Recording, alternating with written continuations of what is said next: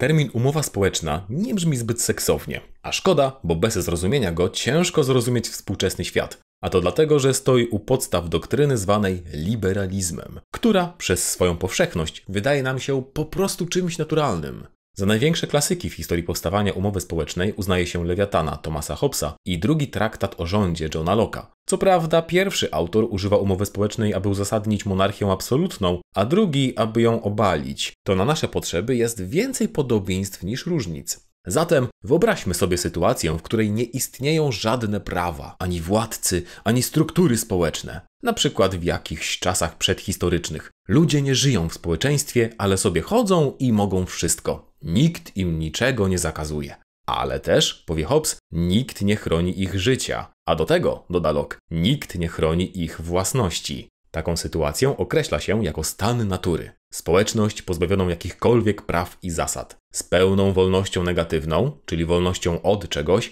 ale bez żadnych gwarancji bezpieczeństwa, czyli wolności pozytywnej, czyli wolności do czegoś. Hobbes określa ten stan natury mianem wojny wszystkich ze wszystkimi, której życie jest paskudne, brutalne i krótkie. Locke patrzy na to bardziej optymistycznie. Ludzie pewnie nie rzucą się sobie do gardeł, ale trudno będzie cokolwiek osiągnąć.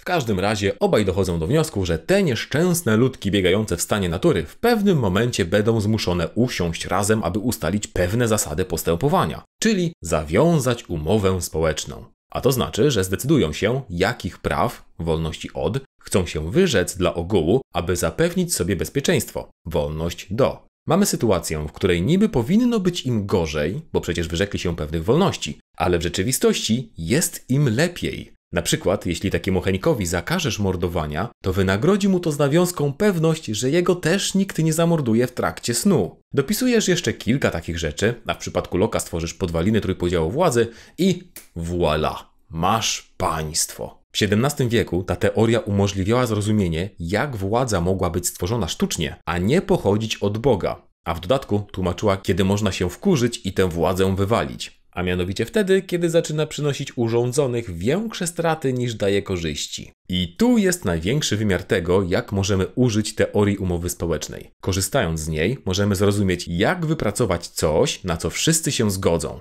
czyli podejść bardziej abstrakcyjnie niż Locke i Hobbes. Tak zrobił John Rawls w swojej teorii sprawiedliwości z lat 70. Idzie ona mniej więcej tak. Jeśli chcemy zapewnić społeczeństwo możliwie uczciwe dla wszystkich, musielibyśmy zawrzeć umowę społeczną między całkowicie równymi jednostkami. Ale jak pogodzić milionera i samotną matkę?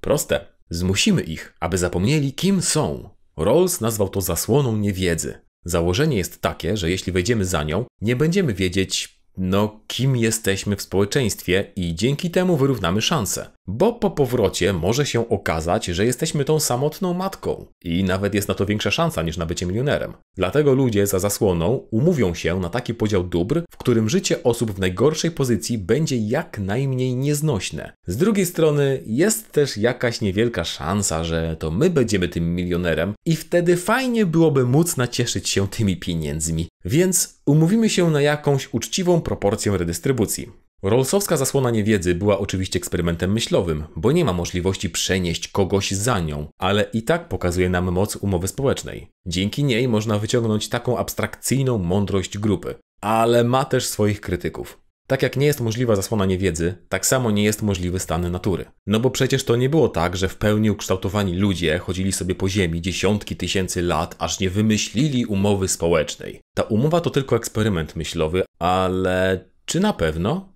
Nasz system polityczny jest wytworem patrzenia na świat tak, jakby umowa społeczna miała miejsce. Władza, jak to wiemy od Michela Foucaulta, kształtuje swoich poddanych. My jesteśmy ukształtowani przez umowę społeczną, więc dla nas taki eksperyment myślowy ma sens. Ale co było pierwsze? Jajko czy kura? Może umowa społeczna wpycha nas w jakiś ślepy filozoficzny zaułek? W takim razie to jest jednak filozoficzna koncepcja człowieka. W dodatku jakaś dziwna. To nie jest człowiek, tylko jakaś jednostka ludzka. Takie jednostki nie mają rodzin, nie wywodzą się z grup, nic ich nie ukształtowało. Innymi słowy, no nie istnieją, bo człowiek nie może uformować się poza społeczeństwem. Co ciekawe, ten aspekt liberalizmu krytykowany jest zarówno przez prawicę, jak i lewicę, jednak z zupełnie innych przyczyn. BUM! Zmieściłem się w 5 minutach! Mówiłem ci, panie S, że dam radę? Ach, panie S, ty pochlebco. Mów mi jeszcze.